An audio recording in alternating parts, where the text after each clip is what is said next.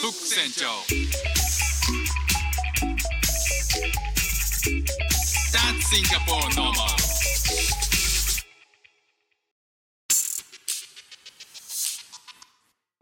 どうも副船長です。シンガポールで4歳と5歳の息子の子育てをしている主婦です。このチャンネルは子育ての話や英語学習の話海外生活で面白いと感じた日本の日本との文化や価値観の違いそこから改めて感じた日本のすごいところなんかをお話ししております。えー先週1週間は妻のお父さんとお母さんがシンガポールに遊びに来てくれたんですよね。えーシンガポールに来てから2年半になりますけどまあ、コロナとかがあって去年一昨年と来れなかったんですよ。で今回、まあ、初めて、シンガポールに来てくれるっていうことで、えー息子たちともねあのまあ、去年一昨年ともに実家に帰って一時帰国帰ってるんあ去年だけか、えー初めて帰ってるんですけど、まあ、その時以来、まあ、初めて、向こうからシンガポールに来るということで、え1週間ですねあのシンガポール観光をしました。えーいろいろあの1週間のプランを、えー妻が主に作ってくれたんですけど、まあ、どんな、えーまあ、日本からシンガポールに来て、えーどんなところを案内したのかどんな、えープランを組んだのかっていうのをちょっと共有したいなというふうに思います。あのシンガポールに来れたのが日曜日の夕方着の飛行機でしたね。えー空港に、まあ、みんな家族みんなで迎えに行ったんですけど、えー30分ぐらい前に着いたのかな、えーまあ、そこからあのでカウンター出国カウンターのところで待っててなんかこう荷物を受け取るそのベルトコンベヤーみたいなところにあれかなあの人かなみたいなことを言いながら、えー待ってで、えー、と出てきてあのスーツケースを受け取って、まあ、一緒にあの空港からはタクシーで帰りましたね。えっと、息子が2人、えっと、僕と妻と4人でご両親が2人なので全部で6人いたので3列シートのなんか大きなバンみたいなものが必要だったんですよね。なので、えっと、こっちでグラブ配車タクシー配車サービスのグラブっていうのを使って車を呼んででそこから帰りましたみんなと帰って事前に妻が作ってくれたご飯を帰ってからみんなで食べてっていうのが、えー最初の日曜日ですかね。で月曜日次の日なんですけど妻がこの日ね結構仕事が入ってたんですよね。なので、えー、と昼間はあの家で遊んだり、えー近近所を散歩したりして、えーなんか案内をするっていうことをしましたねうちのマンションに、えーなんかついてるなんか設設備とか、まあ、そういったものを息子たちと、えー案内したりとか、えー息子たちがそこのなんか公園みたいなとこで遊んだりとかしてでそれをもう見るというそんな感じでしたね。で夕方は近くのショッピングモールで中華を食べてそこのショッピングモールから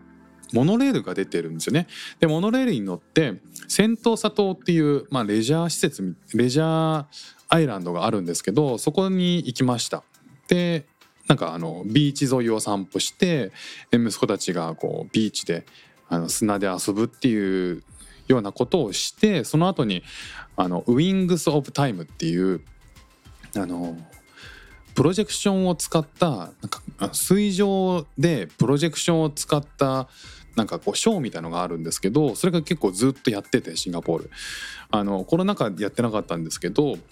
あの実際こっちのシンガポールに来てから初めて見に行ったんですけどね。まあそれをチケットを買ってみんなで見に行きました。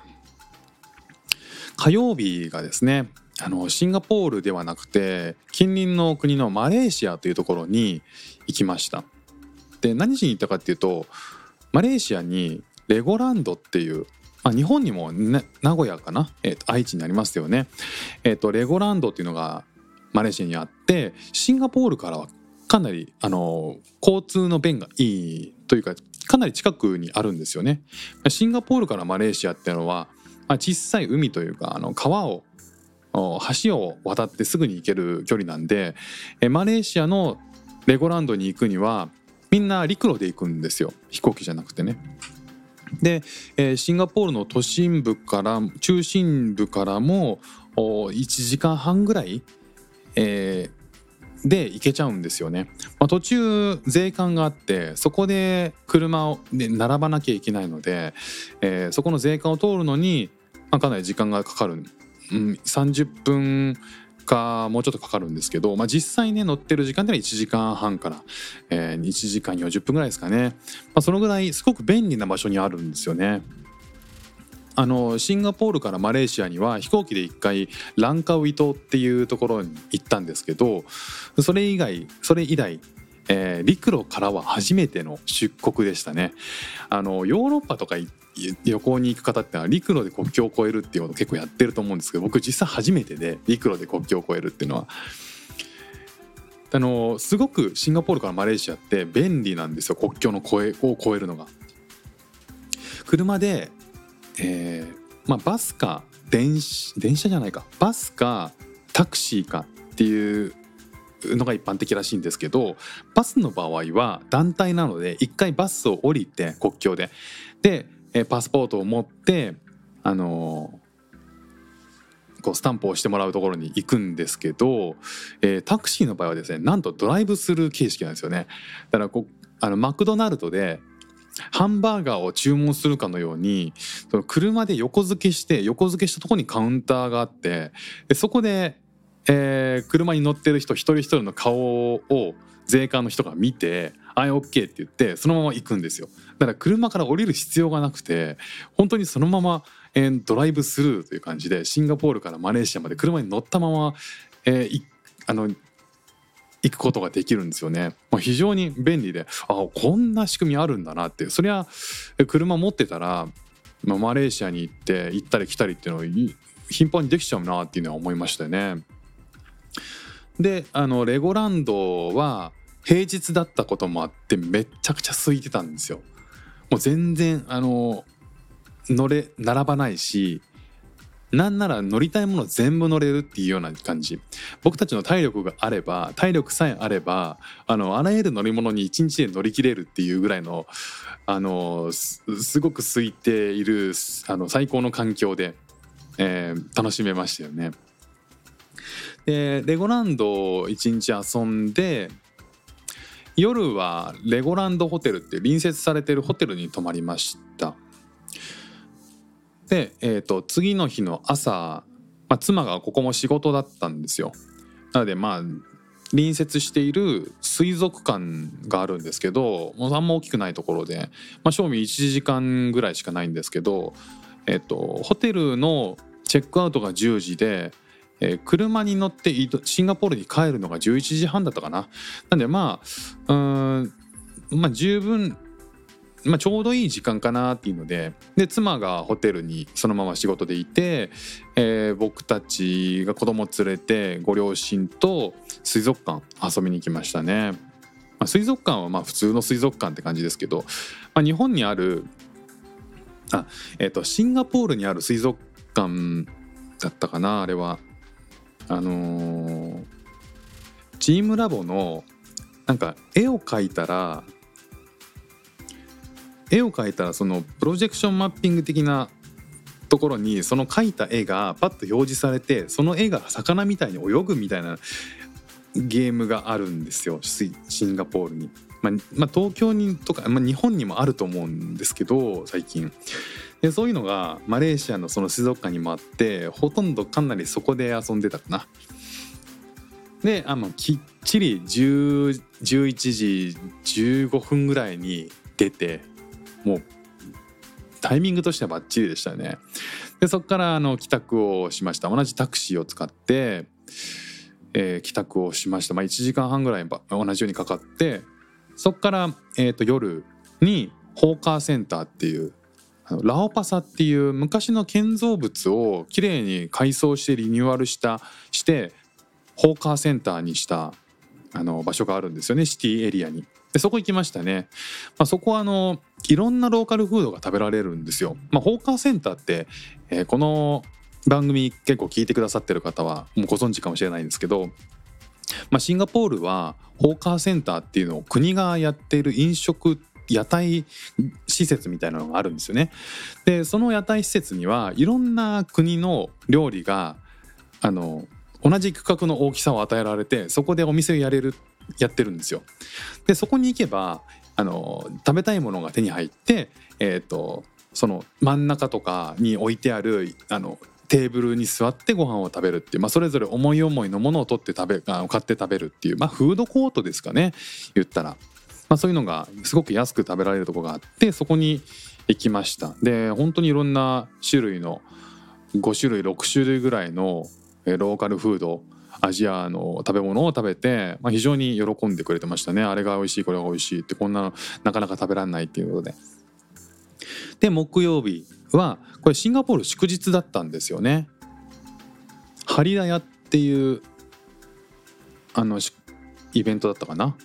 でそれがあって、えー休みの日だったんで妻もあの一日自由に動き回れたんですけどこの時は2階建ての観光バスに乗ってですねシンガポールビッグバスっていう市街地をあの回る観光バスがあるんですよ。で子供が前からそれに乗りたい乗りたいって言っててで両親が来たらおばおじいちゃんおばあちゃんが来たらじゃあ乗ろうねっていう、まあ、い一人当たりまあまあ観光価格なので、まあ、そんなにホイホイと行けるわけじゃないので、まあ、それで、まあ、この日に取っておいたこの観光バス。2階の2階建てなんですけど屋根が半分ついてて2階の部分の屋根が半分ついてて半分開いてるんですよ。だからすごく気持ちよい、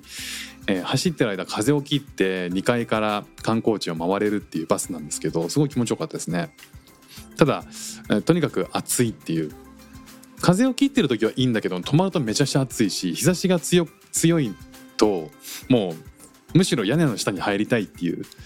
気分になるぐらいなんですけど、まあ、それであのマリーナ・ベイ・サンズからチャイナタウンから、えーリトル・インディアってインディインド人がのがたくさんいるところを回ったり、えーいろんなところ回って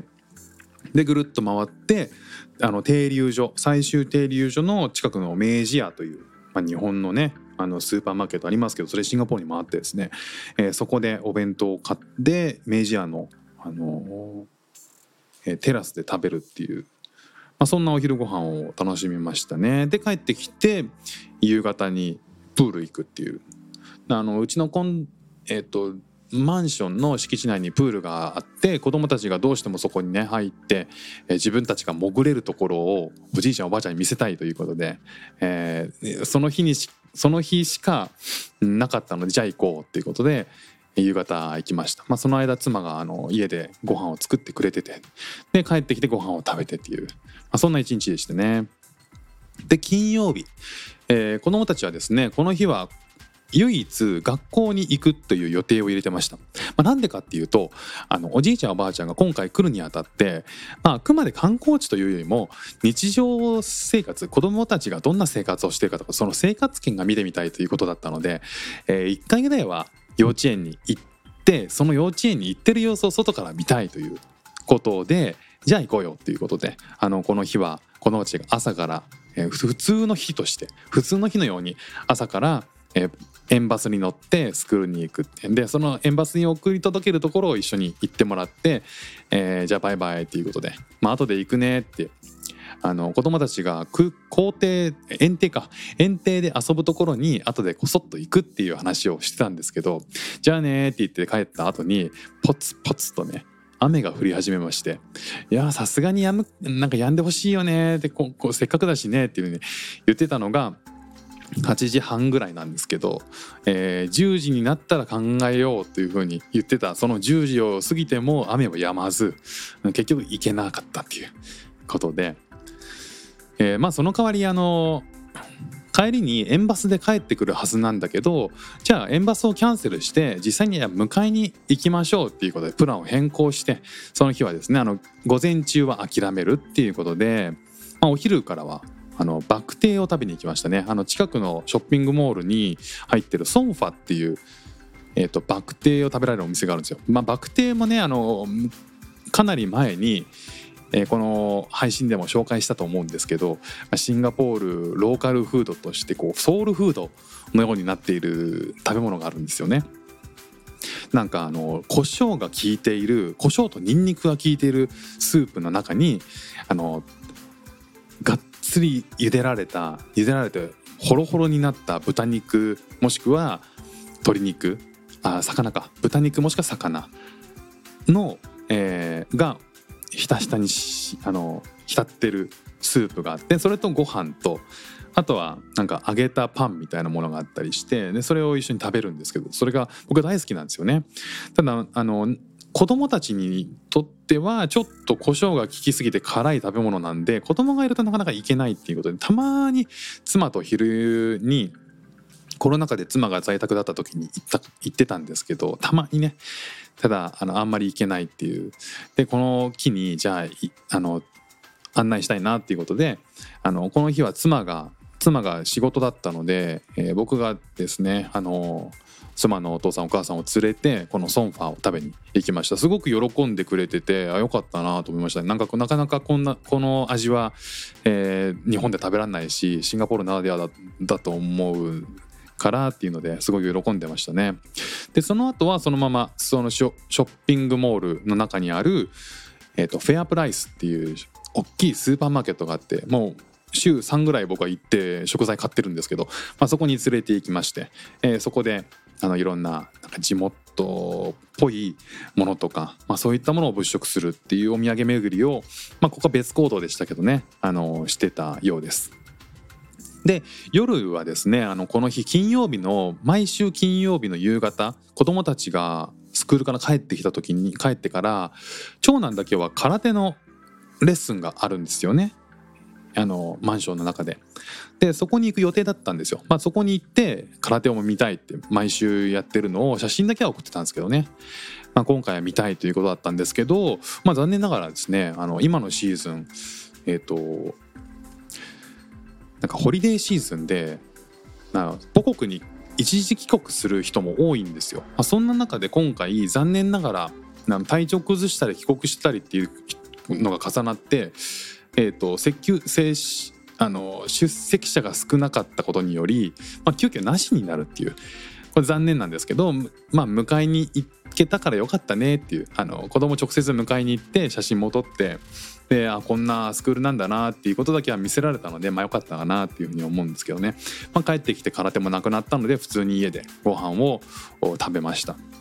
この日のご飯はね僕は作ったんですよね。で、えー、次の日土曜日これが最終日ですね。あの午前中あの長男のダンススクールダンスクラスが同じようにマンションであるんですけど毎週土曜日、えー、この日はですねなんかきっちり開催されましたダンス教室は。でねあの行ってすぐに分かったのが今回先生が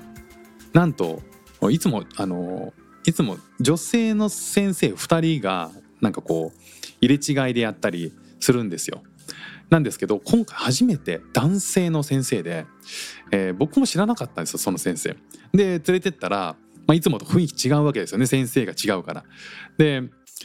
誰だろうこの人みたいな。で息子もねあの同じようにあのそう思って。で今回おじいちゃんもおばあちゃんも来てるわけですよ。あのクラスにね見学で。でお兄ちゃんも来て、えー、なんか息子もね空手するあ空手じゃないやダンスするような雰囲気じゃなかった。ことはもう最初からすごいよく分かったんですけど。案の定、まあ、その先生があのダンスを教えるってことが分かって。でダンス始める始めるよって言って。あのはいおいでってみんなおいでって言ってくれてるんですけど、まあ、3人いて2人は女の子で1人、まあ、うちの息子の男の子であの女の子の方が1歳年上なんですよね。でうちの息子がなかなかこう輪に入れたがらないっていうかダンス行きたやりたがらないっていうことで、えー、上のねそのお姉ちゃんのあの同じような生あのクラスに参加してる人が参加してる子があの呼びに来てくれたりとかしたんですけど全然行かないっていうねでじゃあお父さんが一緒に行って踊るからって。まあなんとか説得して、えー、少しずつ輪の中に入って僕も必死に踊って あの先生と一緒にねあのダンス踊って、まあ、少しずつ馴染んであの先生も教え方が上手だったっていうこともあってまあ、最初20分ぐらい苦戦しましたけど、まあ、徐々にねあの自分で慣れていってくれてあのおじ、えー、おじいちゃんおばあちゃんがあの写真撮ったりする画角に僕も入らずにいい感じでダンスをやってる状況を写真撮れたっていうまあなんとか撮れ高もあったようで、えー、よかったなと、えー、ほっとしましたね。で、えー、夕方はマリーナ・ベイ・サンズで、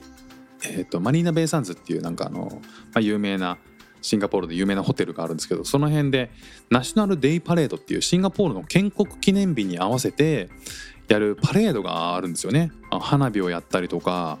えっと軍事訓軍事演習みたいな軍事訓練の様子違うなえっとシンガポールの、えー軍隊が、えそのお祭りを盛り上げるために昔からやってる伝統行事があるんですよね。えっと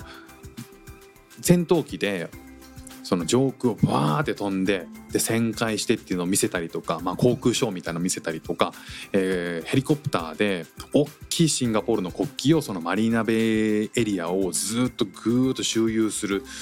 ようなイベントがあるんですよね。それは1時間半から2時間ぐらいにかけて行われてで上の方からヘリコプターから、えーパラシュートでいろんなあの何人もパラシュートが降りてきて、えーその会場に着陸するっていういうなんかショーがあるんですよ。でそれ去年見に行ってですごく楽しいからぜひ見たいっていうリクエストもあって見に行く前提で行ったんですよ。そしたらなんとあの直前になって気づいたのは今日じゃなかったっていう、まあ、その日じゃなかったっていうことが、えーネットで改めて調べたら分かったんですよね。ということで急遽予定を変更してマリーナベイサンズでご飯を食べて帰国するっていう。ああの食べて帰宅するっていう。最終日はねあの大きく予定を変更することになるっていう感じだったんですけどまあなんかこの日この週だけはなんか土曜日だけじゃ土曜日じゃなかったんですよね。土曜日じゃなくて日曜日にやる開催されるっていう。それを見逃してた。去年は土曜日やってたんですよ。毎週土曜日。なんで絶対やると思ってたんですけどまあなんとこのタイミングで違うってことが分かってまああのまあ、その代わりマリーナ・ベイ・サンズの周辺ご飯を食べた後に、えー天気持ちのいいあの夕暮れの中散歩してまあそれはそれで良かったかなというふうに思いましたけどね。で夜タクシーで10時半かなあのうちをタクシーを呼んでそれに乗ってもらって、えー帰宅帰国するあ空港に向かってもらうっていう1週間でしたね。あのお母さんにねあの聞いたんですけどどんなとこが印象的だったって子供の成長をね初めてこう1週間じっくりあの見てくれたわけですけど、まあ子供がなんかなうちの息子がねあの揉め揉めると「なんでなんでなんでやだ」とかっていうのを言うんですよ。まあダダをこねるっていうかね。でそういうことがね結構新鮮だったらしいですね。いろいろこうニコニコした表情とかうまくいってるとこっていうのは確かに、えっと、見てねっていうアプリがあってそこであの共有できるんですよね写真共有してたんですけど実際そういう顔が見れたっていうのはなんか新鮮だったって言ってましたね。た確かにねこうぐずってたり喧嘩してるところを写真に撮ってあ送ろうっていうことがあんま起こらないのでまあそれは確かに実際に来てもらってそれで見るとあのこう現実的な部分とかね リアルに触れることがありますからね。まあ、全く僕は気づかなかったですねそういうあ確かになと思っていい感じの写真の方が共有すること多いですからね。あの確かに、えっと、毎週休みの日に LINE ビデオをつなげて会話してるんですよ息子たちとそのおばあちゃんとおじいちゃんもね。ででちょっとあの飽きてくると子供たちが遊びに遊び出すんですけどその時にあの言い争ったり喧嘩を始めたりする時に喧嘩したら LINE 切るよっていう風に言ってるのでまあ確かにそういう風に言ってるぐらいだからそういう状況はあまり見る機会ないだろうなって確かに思いましたね。まあそんな感じの1週間でした。来年はあのえっ、と妻の姉兄姉の娘が今小5とかなんですけどなんかその子息子にとってはまあいいとこになるんですけどその子を